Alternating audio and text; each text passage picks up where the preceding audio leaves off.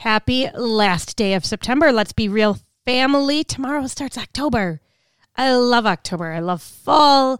I love, well, for me, right? We have a little hobby farm starting to shut down the garden. The work starts to lessen. You can just come inside and start being cozy. Need to finish chopping firewood. Like, I love winter. I know a lot of people in the Midwest are like, we need to move south. It's too cold here. That's not me. That's not me. I like the snow. I don't mind the cold. You know, the polar vortexes, those can go away. But 0 and up, I'm good. 15 and up is like beautiful. So I love this change of season. It symbolizes so much, and we've talked about it before. It symbolizes so much just in rhythms, in cycles, in energy, in what we're doing, and just a change and what change is and what it means and how it can be really, really hard. And in the end, it can also be really beautiful. But I'm not here to talk about seasons or fall, even though I'm like in the middle of harvesting all the apples and making all the apple things. And oh, it just makes me happy. Okay. I don't know if you who are listening were able to join me as well as about 52 others, but we just finished up last weekend our fourth Let the Women Retreat weekend. We're already ready for next year. We've got the date set, September 22nd to the 24th. We've made room for more of you. Come and join us. We had a wonderful weekend away. This is more of a spiritual retreat, a little bit more downtime and calm, so you can have some time away with the Lord as well as with your friends. So, like, I don't schedule all your time for you. But we had a wonderful weekend away talking about spiritual warfare. And for those of you who weren't able to join us, I wanted to kind of recap some of the things that we had the opportunity to talk about when it comes to spiritual warfare. So one of the things that I wanted to make sure over the course of the weekend, we all walked away knowing were that it's real. Spiritual warfare is real. It's not everything, and it's not every bump along the road, because there are natural consequences in this life. Sometimes we make foolish decisions, or others make foolish decisions that affect us, and we have to deal with the consequences. There are natural consequences and personal responsibility in the world. Not everything is spiritual warfare, but there is indeed spiritual warfare. So within the Christian church, there does seem to be two kind of different camps on this, with a million positions in between. And there's one all the way on the end that's kind of like, oh, yeah, spiritual warfare. I mean, yeah, I believe it's real. Because we hear the word, it's a very Christianese thing. We've maybe even felt it and experienced it, but we don't really think much about it, don't really acknowledge it, or live life with it as part of our worldview and our understanding of what is really going on around us. We just kind of go on and do our thing. And I would say that that's probably where I've spent most of my Christian walk up until the last couple of years, over there in that camp. And then there's one, you know, swing that pendulum all the way to the other side, and it's maybe more of a charismatic movement where there's almost sort of this desire to engage in part of the spiritual world where everything seems like a demon and everything needs to be rebuked and everything is oppressing you. But the motivation there is to be engaged in that spiritual realm, which I don't think either one of these ends is overly healthy. I think we need to find a good space in the middle where we live in light of it, if it's part of our worldview, as it was the authors and the readers and the hearers of Scripture. So if you go through Scripture, Old Testament especially, the ancient Hebrew worldview, the context in which they live was that of an unseen realm. They fully believed, it was part of their daily life and belief and practices, that there was much happening around them in the unseen world. They thought that the sun, the moon, the stars were all individual deities. They all worshiped different gods. Things in their world happened, or so they thought and believed, for very specific, unseen spiritual reasons. It's important to know this because you see it differently when you're reading the Old Testament and you're in the Scriptures, and then when you start reading the New Testament and you hear the writers of the New Testament talking about, giving concerns, giving helps and tips and commands, and like just really trying to encourage how to fight said spiritual warfare. It's because in their context, in their worldview, this was real and this was every day. And it was part of their life and part of their thought. When I say spiritual warfare, what do you think? Where do you fall in that spectrum? How do you see it maybe possibly in your own life and in your worldview? I think it's important just to maybe take a minute to really think about like, okay, yeah, what do I think about that? Is it real? Is it something I'm afraid of? Is it something I ignore? Is it something I try to engage too much in or spend too much time studying? Like, where do I fall in that line? And then to move past that realization and just be like, okay, well, it's real. I don't want to ignore it. I don't want to participate in it, but I do need to be aware. I need to be informed. I need to be educated and prepared. And let's just maybe start with what the Bible says about spiritual warfare indeed. We know that it is part of our life. It lives where we live. It's not going anywhere. It's in the mundane. It's in the daily work. It can be experienced frequently. I think understanding the motive behind spiritual warfare is going to be key as we move forward, seeing it in Scripture and understanding what role it has in our life, is the devil is after, ultimately, our faith. And this is really what I wanted to make super important and clear at the retreat weekend. Like, we need to leave here knowing that spiritual warfare, attacks of the devil, it is after our faith. It isn't primarily or first after our marriage or our family or our children, our jobs, our relationships, your ministry. It's after your faith. All of those things are a means to an end. Those are the things that he's going to use to shake and to mess with, to try to get you to address or doubt your faith, to shake your faith, your loyalty, your steadfastness to God, your resolve in your relationship with him, your strength, your perseverance, your prayer life, your willingness to share the good news, our discipleship, our evangelism, our own testimony. The evil one will use all of these things in our lives that we hold so dear, and he's going to shake those and mess with those, but not for those things in and of themselves, but for our faith. So I want to make sure that we know he is after our heart, he's after our soul. He really wants to mess with our faith, and nothing is more important to him than that. He's looking for his own believers and followers. So we are going to read, well, I'm going to read to you Ephesians 6, 10 through 20. Now, this is a very popular passage. It's putting on the armor of God, and there's a reason that our New Testament authors are writing this, because it is necessary and because they have seen it. I'm going to read Ephesians 6, 10 through 20. Finally, be strong in the Lord and in the strength of his might. Put on the whole armor of God, that you may be able to stand against the schemes of the devil. For we do not wrestle against flesh and blood, but against the rulers, against the authorities, against the cosmic powers over this present darkness, against the spiritual forces of evil in the heavenly places. Therefore, take up the whole armor of God, that you may be able to withstand in the evil day. And having done all, to stand firm. Stand therefore, having fastened on the belt of truth, and having put on the breastplate of righteousness, and as shoes for your feet, having put on the readiness given by the gospel of peace. In all circumstances, take up the shield of faith, with which you can extinguish all the flaming darts of the evil one, and take the helmet of salvation and the sword of the Spirit, which is the word of God, praying at all times in the Spirit with all prayer and supplication. To that end, keep alert with all perseverance, making supplication for all the saints. And also for me, the words may be given to me in my opening my mouth boldly to proclaim the mystery of the gospel, for which I am an ambassador in chains, that I may declare it boldly as I ought to speak. So many words of stand firm, persevere, standing, therefore stand fast. Like, this is about standing our ground and being ready for the battle. This is a fight. I have an episode. It's early on. It's called Wartime versus Peacetime. There is no peacetime in this life that we live as believers. The devil would have us think that, because if it's peacetime, we get comfortable and we get complacent and we're not on our guard. But it's wartime. All day, every day, as we move through this Christian walk and having a relationship with the Lord, it is indeed wartime. There's spiritual warfare. And this passage is telling us over and over and over to stand firm, to keep standing, to be ready to stand.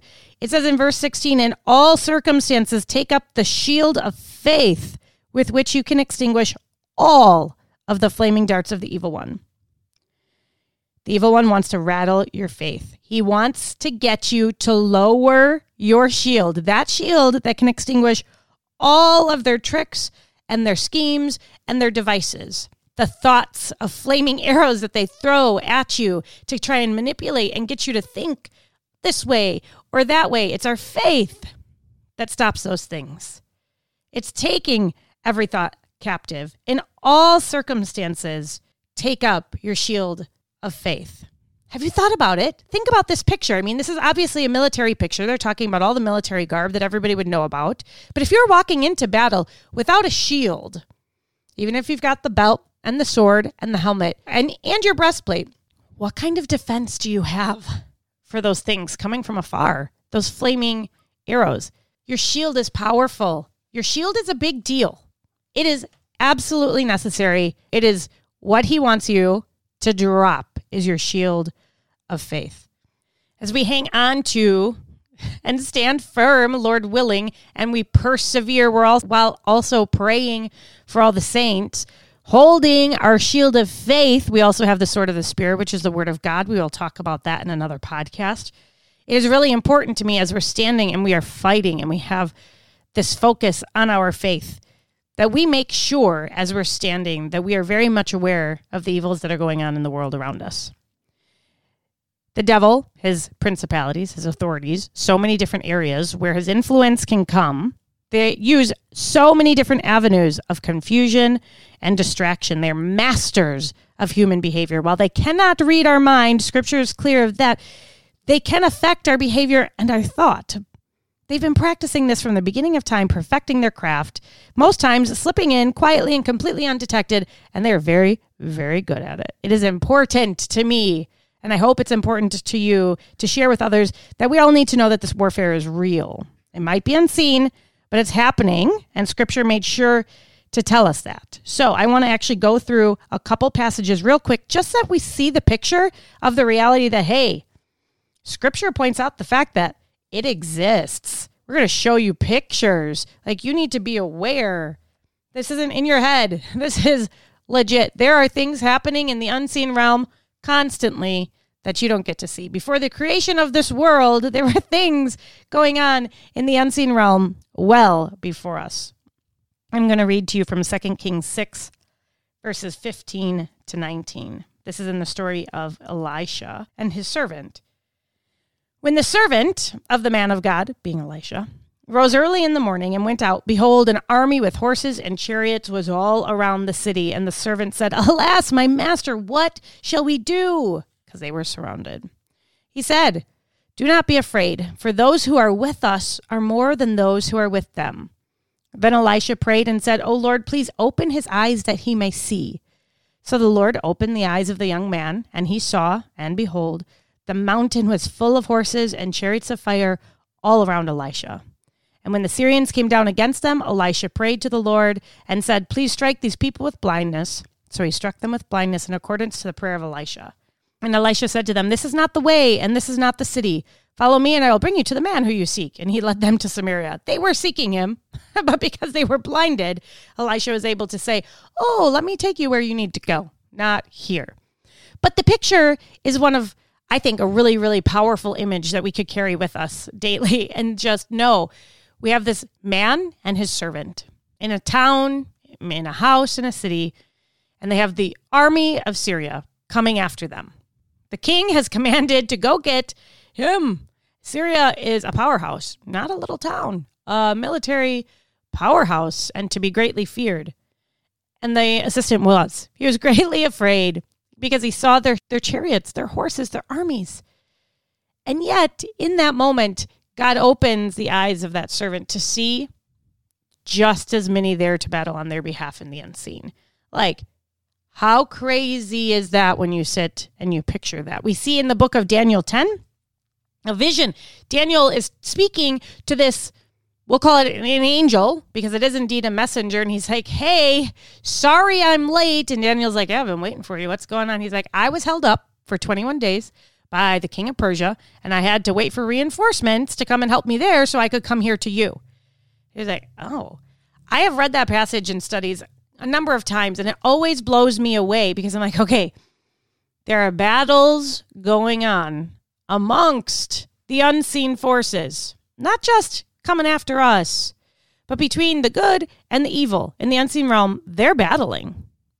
And in that particular passage in Daniel 10, if you go and take the time to read it, which you should, he's like, "Sorry, I was delayed." I was like, wait, and they can be delayed.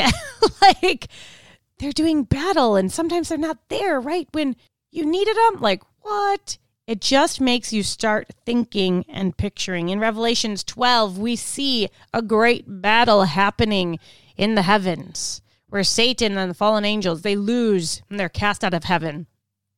These battles are being waged amongst themselves on our behalf, but all in loyalty to the Lord and in rebellion to the Lord. It is spiritual warfare at all times.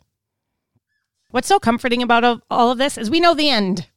We have an enormous advantage and a blessing to look back on history and all this, to know that Jesus has indeed defeated evil. You'd like to think that they just give up. I'm like, why are you still fighting? But there is always that rebel force right in the background trying to come back in any good fantasy or crime or action movie. Like, oh, no.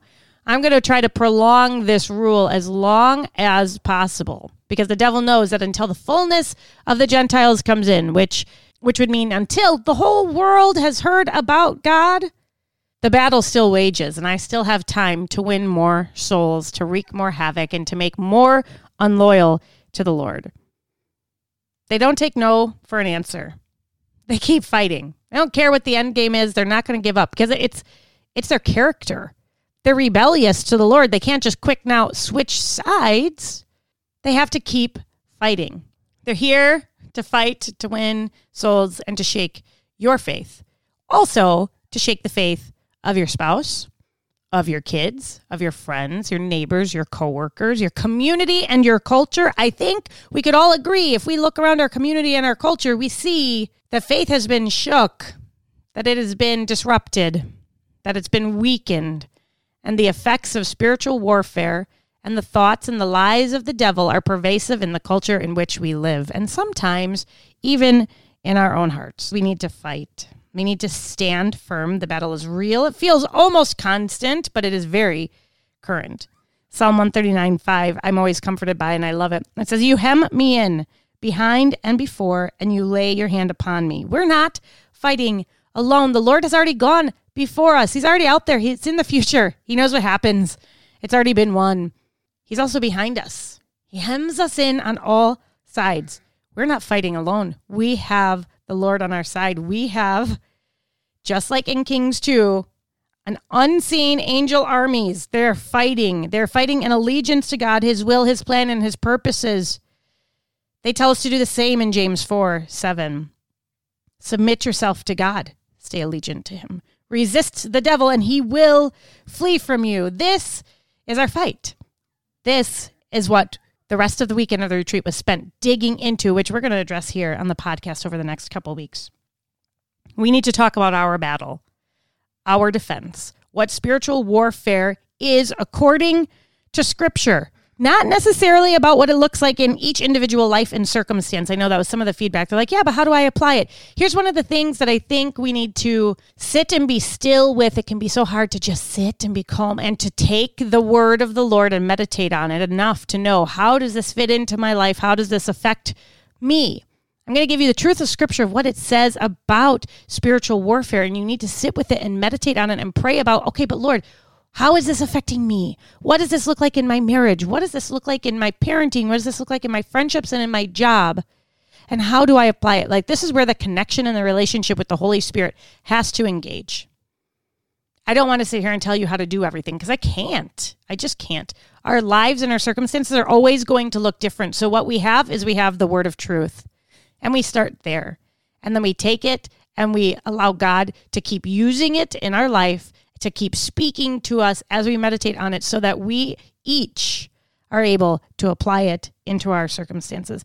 We are not going to talk about the means, all of the different ways that we can be shook. We're going to talk about the ends, because the end is very much the same for all of us. It is about shaking that faith. The end is the fight to the good fight, to fight for our faith, and in turn, to fight for the faith of those around us. In 1 Samuel 17, we see the story of David and Goliath, and David is this young man bringing food to his brothers, and Goliath is there, and he's been tempting and taunting and yelling at everyone, like, send somebody out, and David's like, I'll do it. And they're like, no, you can't. He said, no, seriously, Goliath, you fight with swords and words and all these things, but listen, the battle, this is the Lord's, and you see him turn and run into battle, because he knows the battle is the Lord's. And because of that, he's not afraid, and he just charges right in. We fight to keep the enemy on his toes, to demolish, like get rid of any strongholds he has in us, and then also in the world around us and in the relationships that we have. So we're going to look at how the devil tried to trip up Jesus in a couple weeks, in the temptation or the testing of Jesus, both in Mark, Matthew, and Luke in the Synoptic Gospels. And we're going to talk about how we can resist the devil, how we make him flee, and how we cause the enemies to scatter. If you have not heard it, I think I can put a link to it. I'll try. Maybe from my Amazon playlist.